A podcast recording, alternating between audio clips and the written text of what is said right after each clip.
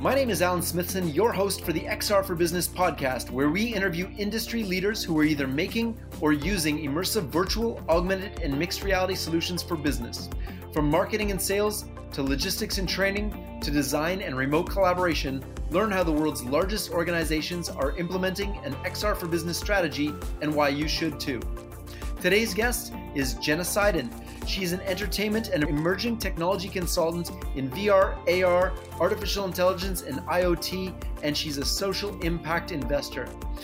Jenna has a proven executive leadership in entrepreneurship with demonstrated startup and high growth business experience. She has broad experience in traditional film, TV, digital media, augmented reality, virtual reality, and video games. She has an innate ability to lead diverse groups, including creative, financial, and engineering teams. She has outstanding content and business development success on a global stage and a sophisticated board of directors to production level experience. She's worked for some amazing companies venture advisor for Lumo Labs, Beat Saber, Springboard VR, Felix and Paul Studios, Baobab Studios, Exit Reality VR. She's the former head of content acquisition and partnerships for Viveport at HTC Vive, and she used to be the VP of Content Development and Strategic Partnerships for the Worldwide Business Development for Microsoft Studios. It's my absolute pleasure to welcome Jenna to the show. Welcome, Jenna. Thank you so much for having me. And one thing I failed to mention people can find you at zambezipartners.com. Welcome to the show. You have done so many amazing things in your career. Where do we begin? I'm exhausted hearing you give me such an amazing intro there. I'm just this person who likes to help people tell their stories. And I started off in sports, then went into traditional Hollywood, and somehow found myself being an explorer in all these new tech platforms and went, wait a minute. These great storytellers have all these other places to tell different branching storylines, and they can do this on YouTube, and they can do this on an Xbox, and they can do this now in VR. And I sit right in the middle of the tech side and the storytelling narrative side and the business side. So I'm thrilled that I now have a narrative because once upon a time I had employers go, You make no sense. You move around too much. And I go, Well, I'm not my grandfather that worked at IBM for 50 years. This is a world where people do bounce around every two to four years and we get to try things. And I love that I had such great experience with some of these amazing consumer products companies they were all challenging. Sometimes were great, sometimes were not so great. And now um, it's the first time I've been on my own, but I've never been happier. So, Zambezi Partners is a small consulting firm, but it seems like you're consulting for some really big brands. I mean, let's just take Beat Saber. Beat Saber was just on The Tonight Show with Jimmy Fallon. Here's a VR game that is now in the forefront of mainstream media. How did that happen? I'm thrilled how that happened. I will caveat it with I was on Jimmy Fallon's team of agents back in the day. I worked on a mobile game with him. I used to work at NBC, but none of that was initiated when this opportunity came up, which is what I love so much. It was a nice thing to throw in there when people who didn't know me were like, Who are you? but from the beginning, the Beat Saber team has always believed that their product is for the mainstream. And that's what's so great about it. And there was outreach directly from The Tonight Show, from some of the producers there who knew about it. Obviously, Jimmy is a gamer and he's been using VR to play Pictionary like games and other fun things on his show. And there are times where obviously there are paid segments, and then there are times where Jimmy, and I know him personally to do this, just generally likes something. So, long story short, they did the outreach. Our head of marketing, Misha, and I spearheaded making sure we delivered to them. We worked with some other tech partners on our side, LIV, for example, to help them do the mixed reality. We played around whether or not we can do some custom songs for them and whatnot. And it was hard because we only have two developers, so our resources are very limited. But we were patient. They kept trying to find the right talent make sure the tech worked. They were really amazing and follow through. And it all came to be that we got an Avenger and she hit it out of the park. so we were very thrilled. And then three days later, I met at Dave and Buster's, and people are looking at our test stand up arcade unit that plays Beat Saber. And I'm hearing people in the crowd go, Hey, you got to see this. I saw this on Fallon last night. And I was, I couldn't have been more pleased. It was, it was pretty awesome. And we were, that machine at Dave and Buster's in, in Denver, Colorado was back to back booked and families were playing. Yay! It wasn't anything the families were like, oh, I'm not sure they should play this. Or, oh, I want to do it now. And people kept coming back and it was, it's so awesome. it's so fantastic to see this just becoming part of our daily paradigms. VR has been accused of being isolating and stuff like this, but I don't think, especially when you have the mixed reality part where people can see what you're doing in it, I think that's really amazing. You mentioned LIV. Mm-hmm. I had the opportunity to hang out with Six, the founder of LIV, quite a few times. Great guy and amazing at taking a green screen and turning it into something magical on camera, giving people the ability to be in a video game, be part of it. Yeah, absolutely. When I was at HTC, yes, my job was, quote, sit behind a desk kind of thing. My favorite thing to do was work with all the other hardworking folks in our Seattle office and New York office who were running around doing demos at conferences and events. And I would love to go to those because seeing someone once we were able to show them whether it was on a screen in the green screen or put them in the headset and they walk out you can't do it any other justice than letting people see what it is so mixed reality is crucial i think for people to understand what it can be not only in hitting music blocks flying at you but also in training and, and all these other enterprise examples and educations, it's very approachable. And once people start to not be scared uh, and there's less friction in putting a headset on with tetherless coming with Quest and all those other things, it's really important that VR is not only mainstream for games, but also for everything you do in your life, everything. So, I mean, until that happens, when people start to see more content and headsets in schools, and it's just every day that you're going into your job to design a car or fix a heating unit, and you're putting on an AR or VR headset, that's happening and it's coming. So, it's fantastic. My last interview uh, earlier today was with Jonathan Moss, the head of learning for Sprint. And they're using AR, mobile phone based AR, to create new education modules and they're seeing millions of dollars in savings already. Oh, amazing. Millions of dollars in direct uh, transferable because I asked them about his KPIs, you know, how are you measuring your KPIs and mm-hmm. they said they're measuring it in four ways through sales, customer experience, turnover of new staff, and then operating expenses. And when you look at it from that standpoint, they literally have shown a direct correlation to millions in sales and millions in savings in travel and stuff. I asked him how much it cost and it was under a $100,000. Just as in enterprise or in entertainment, keep it simple. I'm always saying, and I learned this really well at Microsoft when I worked at Xbox, that we were developing the Kinect camera, and the folks who created it had so many things in their bag of tricks that you could do with just the Kinect camera. And I'd say, hey, I'm raising my hand here. The audience that you need to adopt this right now, they're not leaning forward so much that they're falling off their chairs. They're leaning forward a little bit. Just self edit. The simplest thing Beat Saber, the simplest mechanic. You don't have to overwhelm people with all these things. You can still have them. And I think you should build a product roadmap that way. But I agree that it's the simplest thing, and you don't have to spend millions of dollars on the narrative piece, on the experience to be able to communicate what you want the task to be or the feeling you want to evoke. So, yeah, I love hearing that. And I think in enterprise, those are amazing KPIs to be able to judge the effectiveness of that. It's a little different, I think, on the entertainment side, but on the enterprise side, I've seen it time and time again with many, many organizations. We actually built an AR platform so that people could make their own AR. And we included 3D models and animations and all this stuff. And 99% of the people used just adding a video to an image. Yeah, yep. Not surprised. If we had known that, we could have saved ourselves a year of work. but it's hard. You don't know what they want. I work with Springboard as well. You mentioned that. And they are an amazing team based in Oklahoma and have a lot of people who work remotely. And when I started working with them, they were very big into, well, let's ask the operators because they are a content management and distribution platform for our commercial operators. They're like, well, let's ask them what they want. And that's not wrong. But you're asking people for things that they don't know about. So they're going to go back to like, oh, I want comedy, I want fashion. And you're like, well, we don't have a lot of that. We shoot a lot of zombies.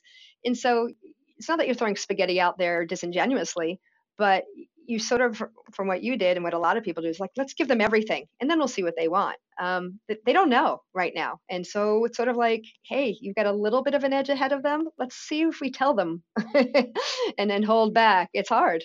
It's really hard to sell everything to anybody. Yeah, it is. It's like going a cheesecake factory menu. It's too much. And so even though you have all these tools in your box there, it's you have to look at then, okay, who is my audience and what can they digest? I mean, we're doing that now with arcade operators, and there's a difference between those mom and pop independent location based entertainment folks who are going online and in forums going, hey, what headset should I use? What PC? How do you daisy chain these together? Blah, blah, blah. And then you've got the tiers that are above that of the family entertainment centers who are I say more of a legacy business because they're used to buying a Pac-Man arcade unit and they're like, what do you mean price per minute?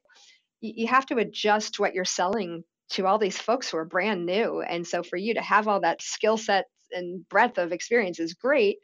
But then at the same time, it's like, all right, which is the most lucrative for us to scream about? It's tough.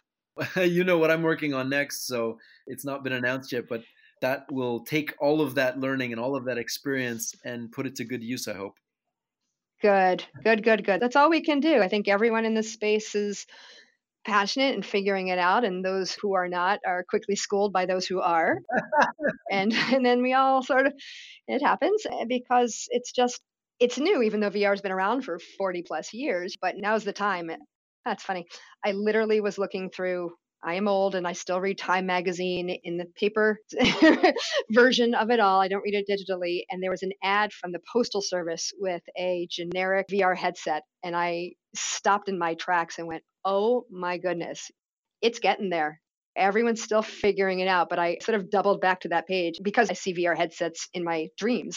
so when I see it in a Time magazine, you're like, wait a minute, is that real? so we're all learning and whether it's opportunistic to throw it in a nice four colors paid ad in Time magazine that has very few circulation at this point, like, but still, it's pretty cool. I think as an industry, we are always looking for the newest, greatest, latest, best thing. What's coming next? What's coming next? And one of my podcast interviews this morning was with Caspar Thykier from Zappar, the AR platform. And his mantra is do what's possible now. Focus on what's possible now. And what's possible now is like incredibly amazing to 99% of the world. The rest of us in this industry, we're a little jaded. We're like, what do you mean it doesn't work on web? And we're so concerned about what's happening in the future that we kind of forget that today we can do all of these cool things and most people are really excited about that. No, I agree with Caspar. We're looking at VR right now and people are all excited about 5G. They're like, "Oh, we got to go and hit up the telcos." And I said, "Listen, they are currently if they are doing anything, they support 360 video. We all have a list of what the opportunities are in 5G, so many things. But you have to build for today's current technology first and foremost, and then think how it does scale. Think strategically what features can be leveraged, social features, holograms, who knows what, but you have to build for today's current technology. If you start trying to jump ahead when no one really knows really what that is yet, it's a problem. So Caspar makes total sense. Let's look at some of the business use cases. What are some of the best of this technology that you've seen so far that made you go, wow, Business use cases. Um, let's see. I'm trying to think from outside because I work mostly with people who like to shoot zombies. So that's fair. One of the zombie shoot 'em games, Brookhaven Experiment. Oh, I love that game. The police force in Toronto asked us to come in and do a conference, and we're like, well, we don't have anything. We have no idea. It was during the times where we would just say yes to everything and hope for the best. And we went to this conference. We brought Brookhaven Experiment to it, and we put these huge police guys in Brookhaven and one of the guys was shooting zombies and it was getting really intense and I grabbed his leg and oh my god this guy freaked out. Yeah. Oh, rule number 1, don't touch people when they're in VR. Don't do that. Come on. true, but I couldn't resist myself. No, I, I, hear you. I think horror and I'm saying this in quotes, shooting scenarios. I come from video games where there's a very big difference between Call of Duty that shoots humans versus Halo that shoots aliens. I like the notion of targeting and shooting per se, in zombies who doesn't want to be prepared for the end of the world and shoot zombies. Absolutely. In that horror sort of, you don't know who's coming around the corner. And so I think that mechanic and that environment makes a ton of sense. Um, it's terrifying, to be honest with you. And- it is terrifying. It is. You don't know who's behind that door. You don't know which way to look. Like spatial audio is so important in a game, so important. How do you discern and distinguish between a sound to your left, to your right? And so I have heard, because I have worked with the military on some things and others that wear tactical training. I, I, had someone in from one of the branches of the military uh, the other day who was asking about something I am working on, which is a, a ironically, it was built as a game, a full body free roaming VR SDK and suit, if you will. And we built it to make it into a multiplayer game for potential of VR esports, whatever that can and might be. At the same time, to your point of using Brookhaven Experiment for uh, real police training, we have now taken this SDK and the suit and the gloves that we have and we are working with a couple branches of the military in some European countries. We're using it for so many things where you definitely need to figure out how can you train 25 to 500 people. Yeah. And that's what we're able to do with this. You can do it with a Vive Focus. You can do it with an Oculus Quest. It's been amazing for the military, security training issues. I've seen a lot of things in that. And I've also seen a lot that we did at HTC, and there are folks who can speak much more articulately about this, but warehouse and teaching people how to do supply chain and, and how do you go and find that item and train someone literally with a forklift. It's so important, or teach a firefighter the simulation of what it's like to hold a hose with that pressure, but see what it's like in the fire, what it looks like all of these organizations are. And I think that was probably back when you were at HTC. There's a company called Raymond. Yep. They do forklift training. That's who it was. Yep they won an award that has nothing to do with their industry. It was like the best technology award. And here's a forklift training company that won best technology. It was mind blowing. I love being at CES, watching my colleagues who did spearhead zombies, Jenna, everything else at the time, them, and just seeing the media come in and people come in and their eyes are already wide once they do do something like a beat saber or who knows what but then when they actually see the practical solutions that these headsets and this technology can provide it's heartwarming because like my background that you ran through I've worked at the NBA and I sold basketballs and jerseys to people, and I worked in television and I sold sitcoms to people. VR is great because I can go shoot a zombie and I can hit blocks and I, I can explore gnomes and goblins and things, and it's amazing. But for the first time, I really feel I was able to, with this technology, contribute to the school systems. There's amazing use cases. I love that the forklift company was something that we were able to show at HTC. I believe it was two years ago at CES. Yeah, I actually, uh, one of my very first interviews for this podcast was uh, Alvin Oh, yeah. Yep, love me some Alvin. He's a wonderful voice for all the things that HTC is doing. He has no fear in sharing, and it's really great though because people don't hear enough about all the different applications. The whole point of this podcast is in meeting with thousands of different business people that none of them care or know anything about our industry. They're like, "What VR? Isn't that its game thing?" I, I tried it at the rec room the other day. That was cool and they have zero understanding that it can be used in their business. Zero. I said, well, we need to get this information out there. We'll make a podcast. That's what this podcast is, is how do we tell the world about the great work that's being done that may not be out there in the public sphere, but what is the most important thing that you think that businesses can do to start leveraging this technology? If you were to give a business advice, what advice would you give a business now? I'm going to, again, put it in context of what I know. I don't want to speak to anyone else's business, but what I'm seeing one thing actually does go back to what you mentioned with Caspar is something that I was going to bring up. Build for today's tech, but you do need to start thinking about where things can be going. So, how does your business or does your story scale? So, how do you take your Beat Saber single player experience, an anomaly in its success because it is single player, where Arizona Sunshine is one of the other top games and obviously multiplayer? Where do we take it with multiplayer? So, we need to think about that think about 5G and edge cloud computing and split rendering, supporting people playing all over the world at the same time, and who knows what. So you need to think about all the things um, where things could go, but you also need to think about the hardware and that it's supporting front facing cameras and AR. Think about the hardware and think about how do we, from a transmedia point of view, tell that story and leverage all the different technologies. If you think your story or your business warrants that, so, should there be an AR component to your VR experience? But if so, brainstorm for it now, build for it, or at least put it in pencil and you can erase it later. Working for today's tech, but thinking about tomorrow's possibilities is absolutely crucial because if you're just going to throw 3D on a movie after you've already produced it, it doesn't play so well. You can't layer that in after the fact. You have to build with that in mind from the beginning.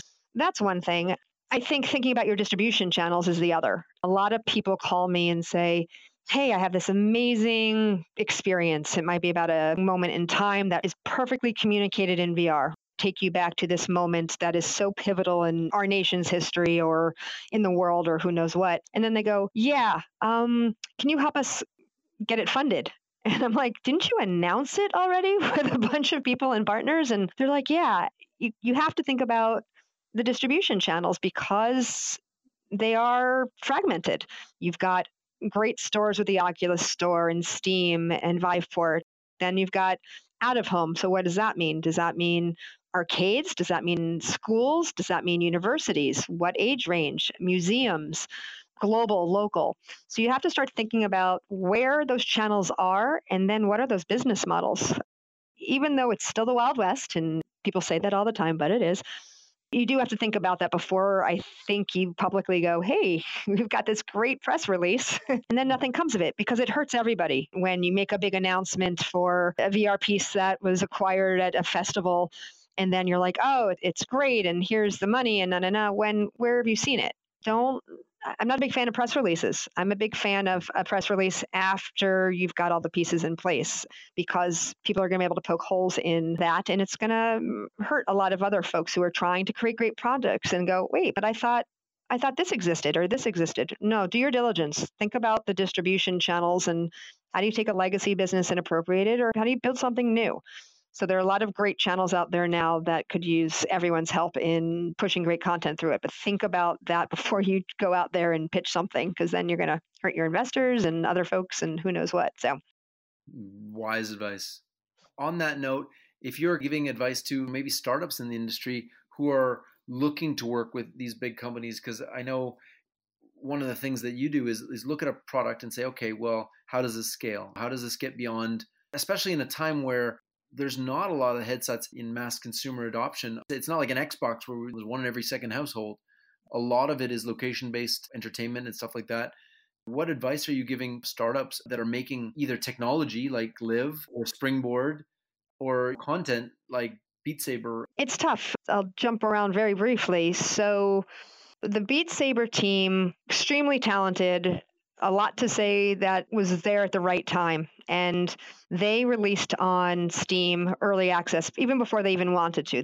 There was a lot of pressure because there was a great mixed reality piece that brought them a lot of attention. But it doesn't mean that throw something up on Steam and you'll get feedback and now you have a great piece and you know exactly what to do with it. I don't believe in that, even though some people will say, oh, just throw it up on Steam and you'll get enough info to guide you in your product development and you'll make enough sales to fund your company not necessarily true because not a lot of marketing there and if not everyone's in a position to work tirelessly without being paid and whatnot so i guess the thing is wait a second you mean startups don't love to work for, for free, free forever yeah, I've learned that from some places. It's amazing when some people who have checkbooks go, you know, I think they're startups. They should be hungry, and then we'll pay them when they're really successful. it's like the opposite of logic to me. It's like, Ugh. It drives me nuts. Creativity and forward progress and innovation come from those startups, from those innovators. And that's not to say that it doesn't come from the big companies of the world too, but that's where it's come from. And there's a difference between hungry and starving. Exactly. And I was always telling many of the companies I worked with, because I've always worked with content creators or I represented them, I'm like, um, they have to eat or make a gesture. Don't take it for granted. I have worked with a lot of people who eat just fine and get paid a ton of money and they don't work as hard. I don't fight as hard for those guys anymore. I don't. Um, I know them all. I come from Hollywood. I fight for the ones who are the startups and stuff. It's really hard to tell them, hey, think about developing AR and MR and immersive theater. Do everything because you never know. But they can't.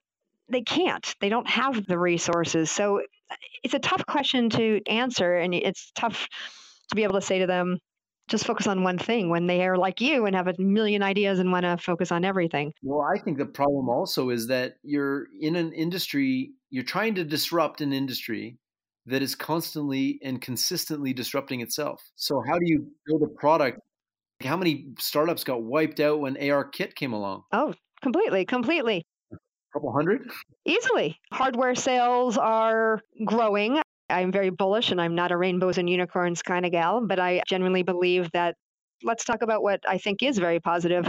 I do think with the pending release of the Oculus Quest, I think it's going to change a lot of things. I think it's going to bring a lot of energy and, and opportunity back to the community, cause that friction that most people have, which is like, oh God, I got to get a VR ready computer and that's X amount of dollars. I got to set up these base stations or blah, blah, blah, blah, blah. I really think now that Oculus is going to have a portfolio of products, people are going to be able to afford them be able to find content that might be passive or slightly interactive and then find the things that are six DoF really interactive so I'm a big believer in that. And I'm a big believer in the opportunity. Again, I'm going to stick with the sort of B2C world, the free roam, full body kind of experiences as well. You're seeing that in the LBE space where most people are going to experience and go tell their friends about VR. What I would tell like these folks is you have to think about social. So no matter which thing you're building for, AR, VR, whatnot, you have to build social. I'm working on a lot of immersive theater meets VR, AR. And the biggest challenge we're having is they're like, oh, it's a very intimate single player experience. And I go, that's adorable, um, but it doesn't scale and no one's going to sponsor it because it's throughput. How do you get more people through it? It doesn't benefit you if you only have like one person every hour. So think about social, think about the experience of the people around the experience. Same thing for enterprise, right? You have to build for scale. If you have a company of 10, a company of 200, how do you do that? Actually, you mentioned something interesting. The ability to engage other people when they're not in headsets is very important. I went to VR Park in Dubai, and what they've done is they've, like, I went around the first day and I didn't try anything VR. I just walked around the place, and just walking around was mind blowing. They basically took a VR thing that you can buy for your house, but what they had done is they created this whole facade where you walk in. I played the John Wick game, and when you're playing John Wick, there you're in a bank vault mm-hmm. shooting like it's so really yeah you have to do that because i mean if you, you can throw up beautiful walls that set up your periphery for a vive or an oculus right you're setting your chaperone system up and people can see the hardware but that alone doesn't convey the experience you're about to go in. Uh, so there is responsibility, I believe, on the part of operators, or if you're an, at an event. I don't mean full blown out Comic Con multi million dollar setup that a lot of the movie studios do, which are beautiful. I did. I worked on the Ready Player One partnership. Mm-hmm. I've been involved in a lot of things, and yeah, the action's happening in the headset, but people need to be marketed to. And so they want to feel that experience the moment they walk through, quote, the door to either buy the ticket or go through the queue. So there is a little bit of, you know, pageantry involved in bringing people in. And VR Park does take something that they can now go home and go, oh, I can do John Wick at home. And they don't need all the physical build out, but they have that. So I do think just like take a little learning tip from Hollywood. Uh, make it a big activation if it isn't an LBE. Even now on the small indie side, the operators are desperate for marketing material. And that's a lot of a burden on a small indie developer who's like, I just want to build my game and code and I'm really good at that. I don't I don't know how to make posters or tchotchkes and things like that. But there are intermediaries of the springboards of the world and the syntheses of the world and private label and CTRL V. There are parties that can help create those mixed reality videos or help them create templates and posters. So I love that you bring that up because the VR park is an anomaly. It's ginormous and uh, everything there is very fabulous out in Dubai. But here doesn't mean it has to be 100,000 square feet to do that. It doesn't need to be, but still, 95% of the people, I think it's higher than that, of people walking into an arcade or wherever they're, if you're going to see a Vive or an Oculus or whatever the headset, it will be in an AT&T store. I know they're also selling Magic Leap That's a whole other discussion. But wherever they're going to experience it, this person probably hasn't tried it before. So what is it? They're like, oh, let's try this other piece of tech. No, you have to sort of make a show out of it. Sales. That's why the mixed reality videos running on a monitor are so important. Or thinking about if I'm going into an immersive theater experience like Jack, which debuted at Tribeca last year with Baobab, was amazing. It got such critical response and based on a Jack and the Beanstalk, but it's a single person experience. So what would you do to involve other people? Do we all like fight for that magic bean and we get chosen? Do we get to vote on how the person participates? I'm literally trying to figure that out right now. How do I take Jack and make it much more social? If anyone has any ideas, please hit me up. um, it's really important to involve other people or give them a reason to share it and tell other people about it. I think one of the things that's missing from these LBE or location based experiences is a take home or a shareable or some way to share the experience. Mm-hmm. They're working on it. You're shooting down the roller coaster and they take that horrible picture of you screaming, right? And then you can buy it for whatever. There's that that's coming. Liv's working on things like that. Mixcast coming from Blueprint these are some technologies that are being integrated into a lot of the games such that an operator can offer up that video experience or even a director's cut of your experience in that world that's immediately shareable. Mind Show, which is one of the most brilliant VR experiences, I think that's from day one, where people can actually create their own TV shows and be the star of their own sort of animated sitcom, if you will. That was immediately shareable. I think there's some amazing things out there that people at home are going to be able to participate in. And then there are going to be some things at the arcades where there is a shareable video or there is you know, with 5G, we can all be watching 360 movie together and then participate. And then we can all maybe manipulate the scenes together, or we can all go into a live concert together and then copy it, click and push it and share it. So you're totally right. We need more of those tools, but I am actively seeing them happen right and left and expect you to be out with the next one soon too. My kids are kind of spoiled. We have a we have a Magic Leap, we've got a HoloLens, we've got two Vives, we've got all we literally have all of the things. Yeah. I mean, you have to. There's a whole generation that has no idea what this is. We've got our generation that is like, ah, I think I know what this is. And then the next, which is like, what do you mean? Who doesn't grow up without a headset? the problem that I see, and, and here's what makes me a little bit concerned, is that we have all of this tech and my kids don't gravitate towards it. Yeah, your kids are going to be like, yeah, wait, what do you mean you didn't grow up with your own Finch controller? I had like six, you know? we used to have two Vives set up in the basement so you could actually have two people in it, it, but there was never anything where you could both participate together even though i had two Vives set up 20 by 15 space set up it was like okay you can both do tilt brush but not together why do you think that is is it because uh, you know this is dad's business or is it because mm, i think it's because maybe their friends don't have it and if it, other people don't have it. Let's pivot this on a very high note. What problem in the world do you want to see solved with xr technologies? Okay i love this question because i didn't realize this technology could make my dreams come true. I am a huge um, animal rights animal advocate and Zambezi Partners, my consulting umbrella, if you will.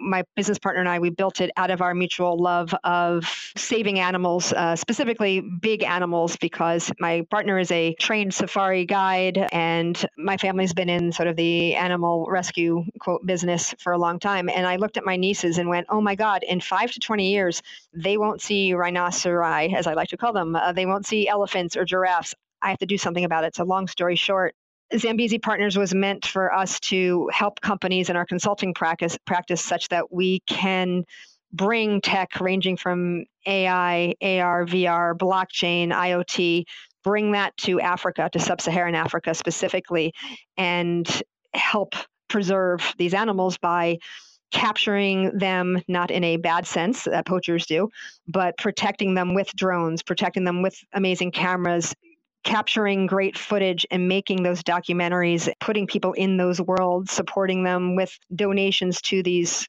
environments that we can create in a virtual world and tokenizing them. Um, so I believe XR and all the other emerging tech that complements it can be used for the United Nations and their Sustainable Development Goals, and specifically for me, animals in in Africa. And so that's what I am personally working on right now, and bringing that tech over there and raising a fund to bring alternative income sources to the communities uh, so that they don't have to poach but this technology can be used for security and, and all these other issues that are out there. But for me personally, you've worked in Hollywood for a long time and you work in tech and you're like, I really love animals because they're just innocent. I'm going to work with them for a while. I'm excited to be on this mission where I never thought I could combine my passion with the technology. And that's what I'd love to use it for. And I'm already well on my way in doing that that was amazing and i wish you all the most success with that and if there's anything you ever need i'm here to help as well I can't thank you enough. I'm a huge fan and get so much of my information from your very uh, genuine sharing of it on all the different channels and whatnot. And so I would love to pick your brain more about it. This is the case where I do want to know everything because information is my currency. And if I can help bring a little tad of information to a client or to a friend or for a social cause, I need it. And you are amazing in what you're doing with your podcast and with just sharing really relevant information. So thank you in advance. My absolute pleasure. And thank you everyone for listening. This has been the XR for Business podcast with your host, Alan Smithson. This podcast was another incredible example of how XR technologies are revolutionizing business across every industry. I want to thank my guest, Jenna Seiden from Zambezi Partners. Thank you so much, Jenna. Being an influencer on LinkedIn in the XR field uh, really has opened up an opportunity for us to not only understand what corporations are looking for in virtual augmented mixed reality and artificial intelligence, but also from the aspect of the startups, studios, developers, and enthusiasts out there and what they need. So, what we decided to do after getting hundreds and hundreds of messages is to open up XR Ignite to the entire XR community of startups, studios, individuals, passionate people, and really to build a new community that brings together everybody who's passionate about this technology for a low cost and allow them to contribute, to learn, and to get better across the whole industry. That is really the reason why we started XR Ignite to hyper accelerate the XR for business industry, business and education. And one of the things that we just keep noticing is that there's so many resources out there. There's the VRAR Association, which we're partners with. There are you know reports coming out daily, but there's no one source where people can come together and start just having conversations around how to get better in this industry. And that's why we started XR Ignite. I would encourage anybody who's listening to this podcast, if you're in the corporate side, if you're a startup, if you're an individual, if you're an enthusiast, sign up today at xrignite.com and you'll be getting access to new reports, investor lists, media lists, exclusive content, interviews with our mentors. We have over 56 mentors. And if you're a startup and you pay an annual fee, you'll actually have the opportunity to book a one on one, one hour call with one of the mentors.